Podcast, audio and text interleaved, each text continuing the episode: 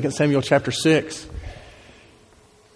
Jay was beginning a uh, sermon series on worship this morning, so we'll start with worship. I was, uh, 2 Samuel chapter 6. I was um, uh, super excited last night when I looked down at my phone to set my alarm, and my phone had already bumped ahead, or rather bumped back, and reminded me that it, we were coming off of daylight savings time. I was so happy. Because there's nothing like an extra hour of sleep. If you can talk your body into taking an extra hour of sleep, it is the greatest one hour of sleep you can possibly get. However, my uh, children didn't get the memo.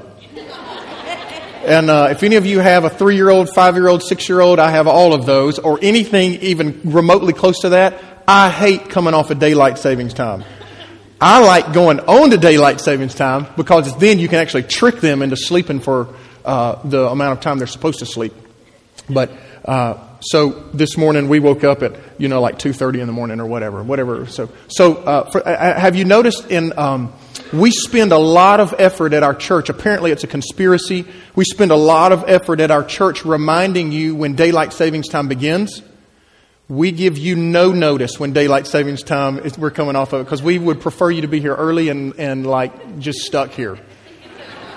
So so for those of y'all that were here this morning at like 4 a.m. And, and then went back home and ate breakfast and came back, welcome back. A couple nights ago, I went into Braden's room. Braden will be three in January. I went into Braden's room, and he's in a, a big boy bed right now, um, which means a twin bed. Most of y'all would never consider that a big boy bed, but he, he was in a big boy bed, and uh, I laid down beside him, and he always tells me, Daddy, put, put your head on my pillow with me.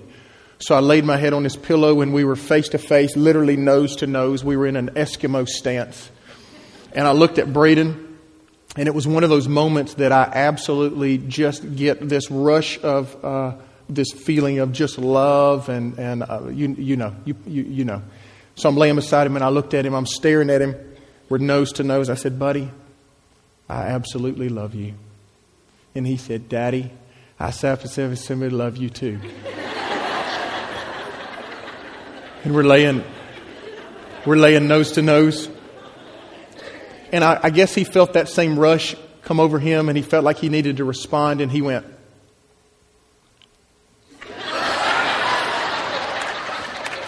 just licked my face from the chin to my forehead. Was so caught off guard, I had no idea what was going on. I said, Son, did, did you just lick daddy? And he went, As if, You're welcome. So, my kids are, my kids are nuts. Literally nuts. I wish I could tell you everything that I could that they say on a regular basis, but the, most of it is not appropriate here. They get all that from their mom. So anyway, 2 Samuel chapter 6. Let me give you a little background on the story. 2 Samuel chapter 6 is uh, what's happened in this story is the nation of Israel over in 1 Samuel, um, God had told them to go into their, their promised land and begin to take claim over it. And what they would do is they would go out with the Ark of the Covenant, which not only represented the presence of God, it was the presence of God. And so they would go into the into battle, they would fight, they would win and they would lay claim to, to new nations as they begin to spread out their boundaries over the promised land that God had given them. Apparently, it seems that um, because of the sons of, uh, of uh, one of the guys, Eli, because of the sons of Eli began to take advantage of the nation of, of uh, Israel. Um, it's not Eli, it's somebody, but his sons' names are Hophni and Phinehas. Hophni and Phinehas began to take advantage of uh, the nation of Israel and God decided he was going to punish the nation of Israel. They had begun to treat the Ark of the Covenant as they went into battle um, less like the representation that God was with us and more like it was a good luck charm. Like it was the mascot of the country, and they would go in and they would, they would go, they would fight, and they would win. So God said, You're not going to treat my presence like it's a good luck charm. And He allowed the Ark of the Covenant to be taken under control by the Philistines. The Philistines were over ecstatic. They were extremely excited about taking over the Ark of the Covenant, and they had basically captured the mascot of, of the nation of Israel. It would be like the war eagle going into Tuscaloosa and grabbing the, the elephant and coming home. And nobody's interested in that metaphor. I understand. I'm with you there. It would be like those of you that are sad this morning going to Auburn and taking the eagle and beginning to pluck it on your way back to T Town. A little more response I'm noticing. Okay, let's see where my crowd is. I got you. Not good. So, uh, so the nation of Philistia, the Philistines began to parade the Ark of the Covenant around to their, to their cities, went to their capital and went to their main cities. And they were going to get their country riled up and saying, look, we've taken the, we've taken the mascot, we've taken the presence of God away from the nation of Israel. They are not strong anymore. Now is the time that we fight and now is the time that we overtake them. They went into the very first city and something crazy happened. As they entered the city, this disease broke out all over the people. They began to pop up boils and whelps and, and, and disease. So the Philistine leader said, uh, let's, let's back back out, let's rethink, and let's go to another city. So they back back out, they go into another city, and crazy thing happens. It, it happens there as well. Whelps and, and, and, and uh, uh, boils and disease. They back back out. They get ready to go into their third city. They're coming in in this giant parade of pomp and circumstance, confetti and big old Macy's Day Parade, Bart Simpson balloons and, and trumpets and stuff. And they get ready to go into the third city, and again it happens. They realize that apparently this is not going to be a blessing for them. In fact, it is a curse, and they decide, the leaders of the nation decide, this is doing us more harm than it is good. We're not being able to get our people excited. Instead, we're not able to rally our people. Instead, what we're doing is we're causing disease and dysfunction in, in our cities. Let's just give it back. They put the Ark of the Covenant on a cart and they take it back to meet King David. And uh, he will take it back to the nation and back to the city of Jerusalem. And that's where we pick up in the first verse of chapter 6. David again brought together out of Israel chosen men, 30,000 in all. He and all his men set up from Baalah of Judah to bring up from there the ark of God, which is called by the name the name of the Lord Almighty who is enthroned between the cherubim that are on the ark. They set the ark of God on a new cart and brought it from the house of Abinadab, which was on the hill. Uzzah and Ahio, sons of Abinadab, were guiding the new cart with the ark of God on it, and Ahio was walking in front of it. David and the whole house of Israel were celebrating with all of their might before the Lord. 30,000, remember? With songs and with harps and with lyres and tambourines and sistrums and cymbals and kazoos and stuff. When they came to the threshing floor of Nacon, Uzzah reached out and took hold of the ark of God because the oxen stumbled. And the Lord's anger burned against Uzzah because of his irreverent act. Therefore, God struck him down and he died there because of the ark of God. This morning, in order for us to begin to, at least I, I, think, in order for us to set up what worship is, I'd first like to begin and talk about what worship is not, or rather, um, some of our problems with worship. I'll call them our wrinkles in worship. You see, what had happened was, is God had told the nation of Israel, and as He was laying out the Levitical law back in Leviticus, that they were to carry the Ark of the Covenant on two poles, and they would they built these uh, these uh, these uh, whole brackets that poles would go through, and four priests would carry the Ark of the Covenant. They would pick it up and they would walk with it. No one was ever to touch the Ark of the Covenant. And the Philistines had put the Ark of the Covenant on a cart and rode it around. And then when the uh, nation of Israel got it back, they also put it on a cart and they were rolling it around just like their enemies had.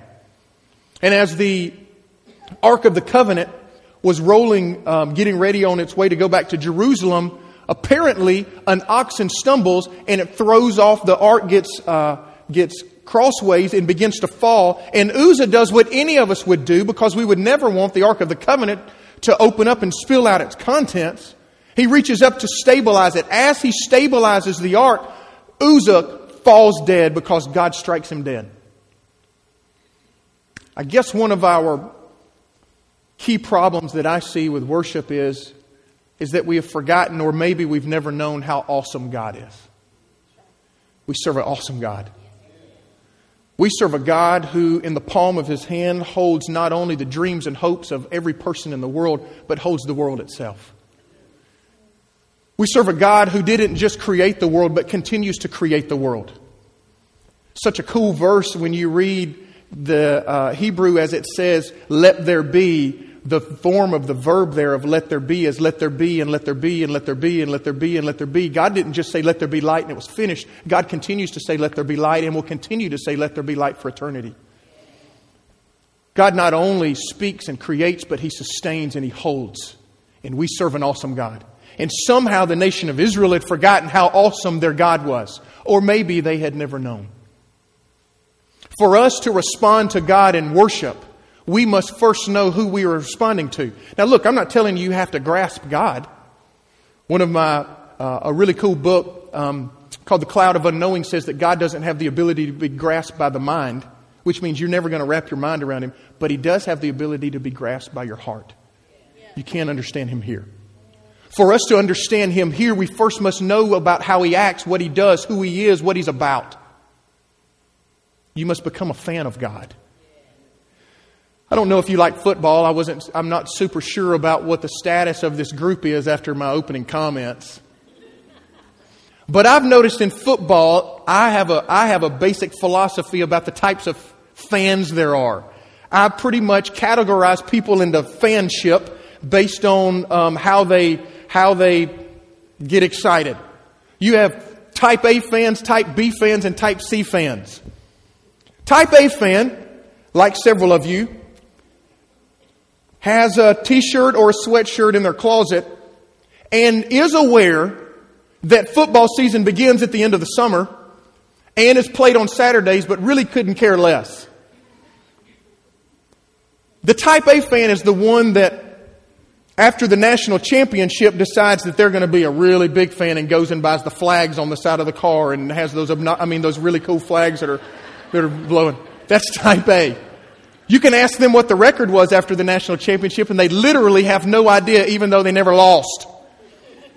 Type A fan is the person that if they are going to watch a ball game, they're not watching the whole ball game. They're going to cook and look and see what the score is and cook and come back over here and go outside and like paint the gutters and then come back and check the score. But that's a type A fan. Many of you just so happen to be type A fans. You're like, no, I'm not. Yes, you are. Then you have type B fans. Type B fans know a little bit more about the ball team. They're able to, uh, they pretty much know who all the key players are. They can hold a conversation and just so happen to listen to Paul Finebaum about, Paul Finebaum about, Paul Finebaum about three out of the five days a week. They're B fans. They're going to watch pretty much every game and keep up with the score and pretty much stay glued and they might even tune into Sports Center at the end of the day to see how everybody else did. And then there's the type C fan also known as the psychopath. Type C fan has season tickets. They travel with the team, go to at least two away games every year. The Type C fan. Where's Clark again? Oh, that's right, on his way back from Baton Rouge. That's right. I'm noticing he's not the good luck charm. Anyway, uh, just kidding. What? Did I say that? no, I'm just kidding. Um, the Type C fan not only knows the key players, they know every player on the team. They know from which they hail. This, this guy's from this high school, this guy's from this high school, this guy's from this high school. They know the cumulative average of the offensive lineman's weight. The C fan is completely head over heels in love with their ball team. C fans are nuts. So one day, an A fan and a B fan and a C fan get ready to watch a football game together. They sit down and they watch it. The A fan, look, I, I, apologize up front. I don't know enough about Alabama football to do this with Alabama football, so I'm going to do it with Auburn football. It's the only thing I know a little bit about. Sorry. Apologize. But I know a couple names, so I'm going to go that route. And I watched many of the games. So the A fan sitting down and they're watching the ball game and they see Cam Newton go up to the center, get under, take the snap, roll back, hit some guy across the middle, run up the sideline and score, and he throws his popcorn into the air and he says, Touchdown! The B fan Sees Cam Newton go up to the front, survey the defense. Notice that it's not necessarily the defense that he wants. Step back, look over to the sideline, and get a new play. Come back into, take the snap, roll back, fake a handoff to some running back guy, look downfield and hit Darvin Adams cutting across the middle, hit him right across the middle and sees Darvin cut up the sideline for a touchdown. He throws his popcorn into the air and says, touchdown! Then the C fan. The C fan, as Cam Newton is on his way to get underneath the center, notices the nickel package that comes in from the other team from the sideline and realizes that's not the offense that Auburn has set up at the moment. He goes in and surveys the field, sees Cam go under center, and begins to scream at the TV, Audible! Audible! Audible! He, he literally believes that Cam hears him as Cam steps back up and looks over looks over at Gus Malzahn, who's calling plays on the side with about 30 different methods of calling plays. And he knows what the plays are and realizes, oh, yeah, that's going to be a good one. That's a, that's a good Catholic play, apparently. Goes in. He sees Cam get underneath the center, call the audible. He sees Michael Dyer go into motion. He notices Cam Newton get underneath and tap Lee Ziemba right on his cheek not face cheek. Notice him tap him on his cheek as if to tell him, know what your role is. He noticed Cam says hike, pulls back, Ziemba pulls and goes in and blocks the linebacker on the side. Dyer takes the, Dyer goes for the fake. Cam rolls, sees Mario Fannin, his first check off on the left, fakes the check off over here because Mario Fannin's open, realizes that they're in a zone defense and Mario Adams is in man to man, I'm sorry, Darvin Adams is in man to man, hits Darvin right across the middle. Darvin just is able to do this really cool little deal right here.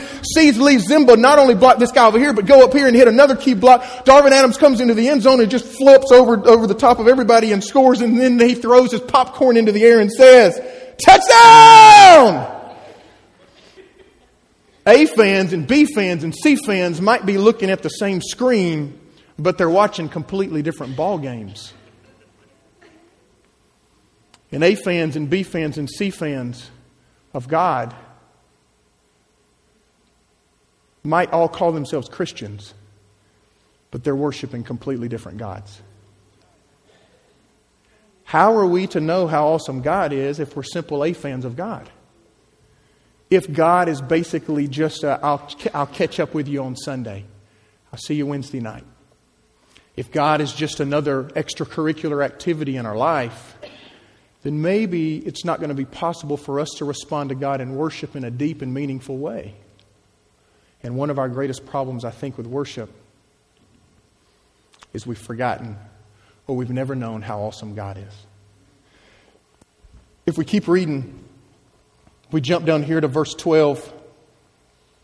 What happens is, is David allows, after, after Uzzah is killed, David allows the Ark of the Covenant to go stay with a guy named Obed Edom for three months.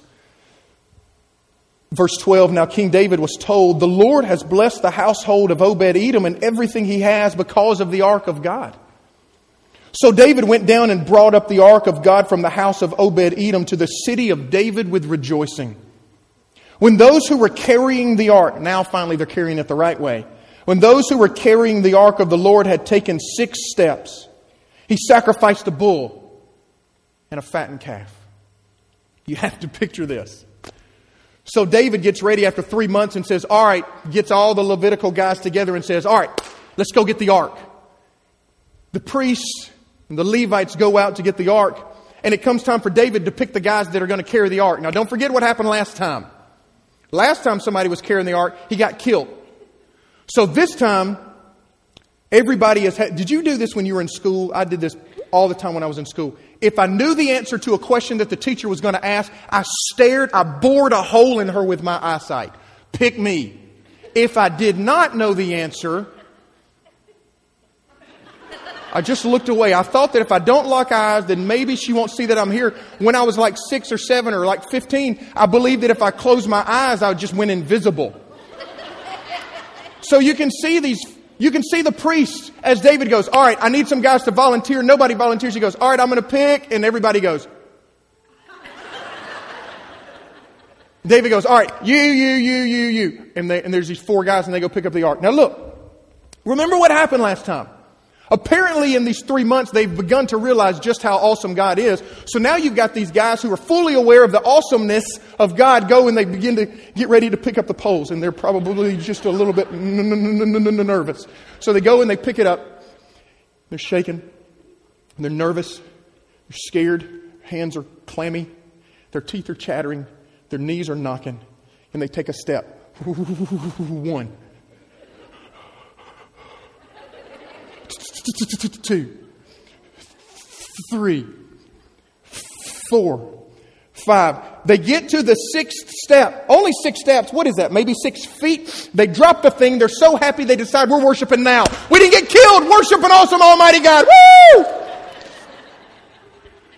What I've noticed about worship is we've got this idea. I think a problem with worship is we think that worship is this revolving door that we turn off and we turn on and we turn off and we turn on.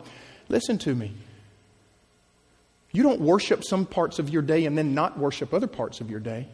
Every second of your life, every breath of every moment of your life is, is, is given to worship. You're worshiping something. Worship, easily defined, is just worthship.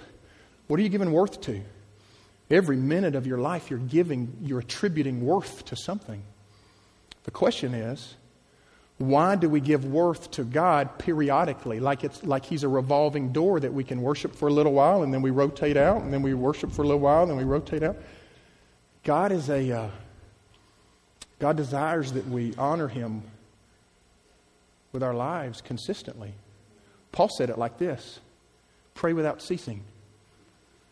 If you want to know what a great definition of prayer is, prayer is being present with God. I'm just here with you, God. So pray without ceasing doesn't mean like always be talking. In fact, as you mature in Christ, you'll realize the, the, the, the closer you get with Jesus, the less you talk. So it doesn't mean running this, it just means I'm here with you. We're together. I'm here with you in intercession, and then I'm also here with you just to enjoy your presence. Worship isn't a, it's not a song, it's not an event. It's not when you lift your hands or you put them down. That's not worship. Those things are responses to worship, but that's not worship. And what you see here is these guys, I, I, the number six is the number of man. What it looks like they do is they begin to say, We sacrifice our needs, our wants, and our desires, and we give them to you, God. Every six steps, we, we drop everything we're doing and we worship you. It's this, I guess it's this basic metaphor that says, My life is in front of you and it constantly in tune and worshiping you every minute of every day. You don't get to hide from God. You're constantly present with Him. And then finally, if we look up in verse 16, as the ark of the Lord was entering the city of David, Michelle, daughter of Saul, I just have a problem calling her Michal. Michelle, daughter of Saul, watched from a window and when she saw King David leaping and dancing before the Lord, she despised him in her heart. Skip down to verse 20. When David returned home to bless his household, Michelle, daughter of Saul, came out to meet him and said, You have to hear the tone.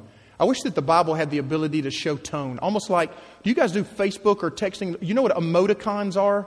Emoticons are like those little smiley faces or sad faces or winks or whatever. I wish there were a few of those in here every now and then, that you just kind of knew what the tone was. Here's the tone of Michelle. When David returned home to bless his household, Michelle, daughter of Saul, came out to meet him and said, Oh, how the king of Israel has distinguished himself today. Disrobing in the sight of the slave girls of his servants, as any vulgar fellow would. Oh, how the king has shown himself today. Oh, how the king has lowered himself from royalty to acting like a mere peasant. What is wrong with you? Have you forgotten who you are? I think that the third problem that I see with worship is this we listen to the wrong voices.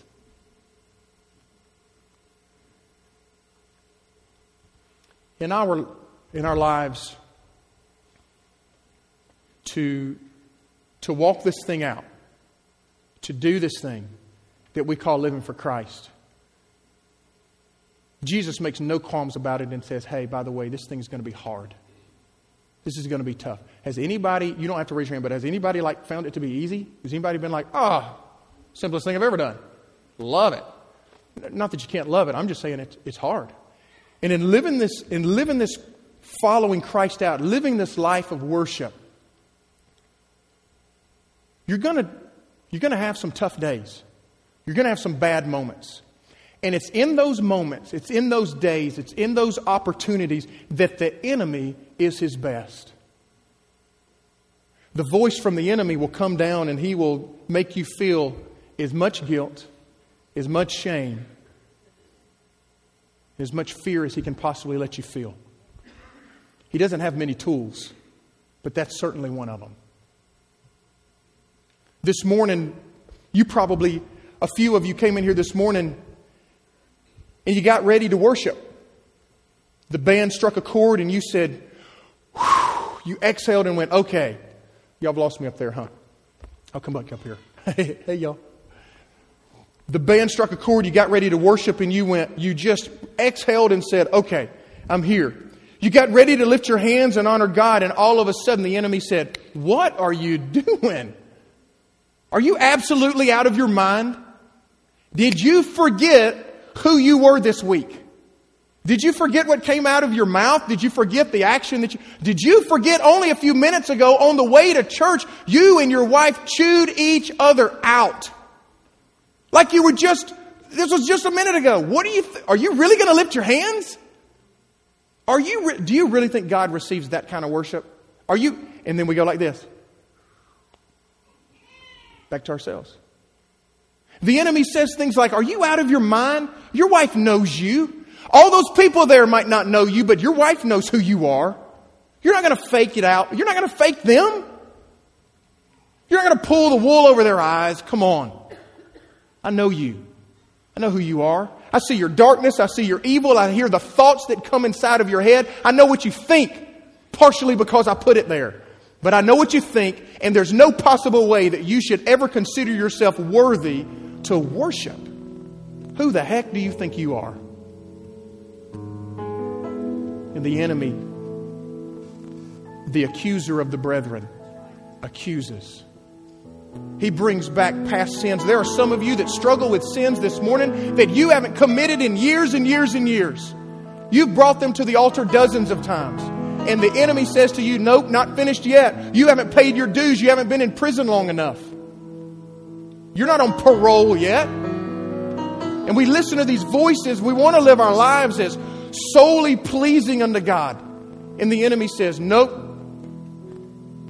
In order to keep us in this perpetual cycle of shame, guilt, and fear, the enemy reminds us as often as he possibly can how bad we are.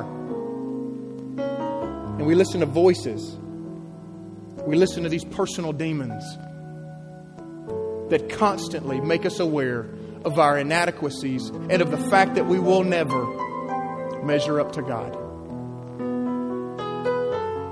I was uh, two weeks ago. I was was in prayer, just working through some stuff. You know why you hate solitude so much? You know why you hate being quiet and alone with God so much, and why it's so hard for us to do over and over again? Because it's in that moment that you meet your demons. It's in that moment that you meet the brokenness and woundings of your heart. It's in that moment that God brings to surface all of the stuff that He's working on in that moment. That's why you hate it so much. So I'm in that moment and I'm saying, God, I stink. You know how I think. You know who I am. You know the darkness and the evil thoughts that I have the ability to think. You know how I can manipulate. You know who I am. I just, I'm just just fighting. And I said, But I know you love me, God. And I was reminded of how much I love my kids. It was one of those moments where you just go, God, I love my kids. Just, I just adore my kids. And I had this thought, I guess it, I don't know, I guess it wasn't from God. But I said, God, I guess I understand how much you love me because I sure do love my kids. I love those moments where I lay in the bed pillow on the pillow with Braden and I'm nose to nose with him and I say to him, Buddy, I absolutely love you. And he repeats it back to me his best way. I love those moments when I go into the girls' rooms and Addison has snuck out of her bed and climbed into her sister's bed just to be with her, even though I told her not to. And I stare at them and just like am happy. Piper said one time the greatest way that you can glorify God is just by being satisfied in Him. And I just stand in front, I go, God, I love those kids. And now I guess I can see how you love me. And he says, uh uh-uh. uh heard him say to me, You're not getting off that easy. You don't love your kids the way that I love you. God, I'm sure that's true. I mean, I understand that. You told me that I don't have the ability to grasp you with my mind. He said, No, you don't get it. You love your kids. But the truth is, if you if you think about it, the truth is is you are most pleased with them when they're doing good. And you are displeased with them when they're doing bad. The truth is, is you're the happiest with them and you delight in them the most when they are doing their best. And the truth is, is you're disappointed in them when they don't. He says, I just want you to know, son, I don't have those emotions. I don't have the ability to be displeased with you, and I don't have the ability to be disappointed in you. I am pleased with you. There's no behavior you can do that has the ability to, to affect my emotion toward you. You can't do anything that makes me not pleased with you. You can't do anything that makes me not love you. You can't do anything that makes me disappointed in you. I delight in you. You bear my mark. You bear my image, and I am pleased in you. Listen, you have lived on judgment and fear and guilt too long. You know why we continue to come back and forth and back and forth and back and forth for forgiveness? Is because the motivating force of us living our lives right is fear. What's going to happen to me if I don't? My life's going to get, my life's going to stink. Things are going to go wrong. Things are going to go haywire. Fear, fear, fear. I'm going to burn. I know this is this is hard for some people to hear, but those that method doesn't work. Judgment has never worked and it will never work. Judgment doesn't work. All you have to do is read the book of Revelation the right way. What is it that succeeds in the book of Revelation? It's not a lightning bolt that destroys the earth, it's a lamb as if slain. Judgment will never work. Do you remember 9 11? You remember when the towers came down, our nation was in a frenzy, and the very next Sunday, we had the highest attendance in the history of our country in churches. Churches were packed across the country. Within one month, we were back down below average. Why? Judgment doesn't work. And that's why the psalmist says, It's your kindness that leads me to repentance. You know what works in your life? when you surrender to the absolute, overwhelming love of Christ. Nothing else works. You're not going to be motivated to stay on task and to live out this life for Christ if you're living under fear of what might happen to you. Legalism has, has done a number in our, in, our, in our lives.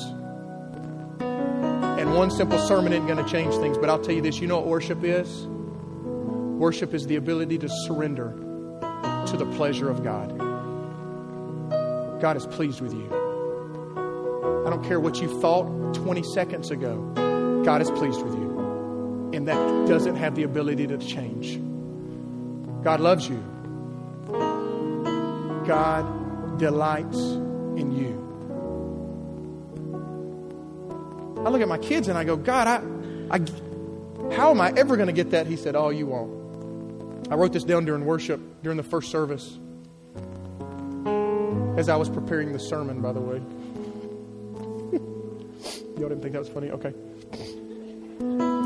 I wrote this down. The enemy,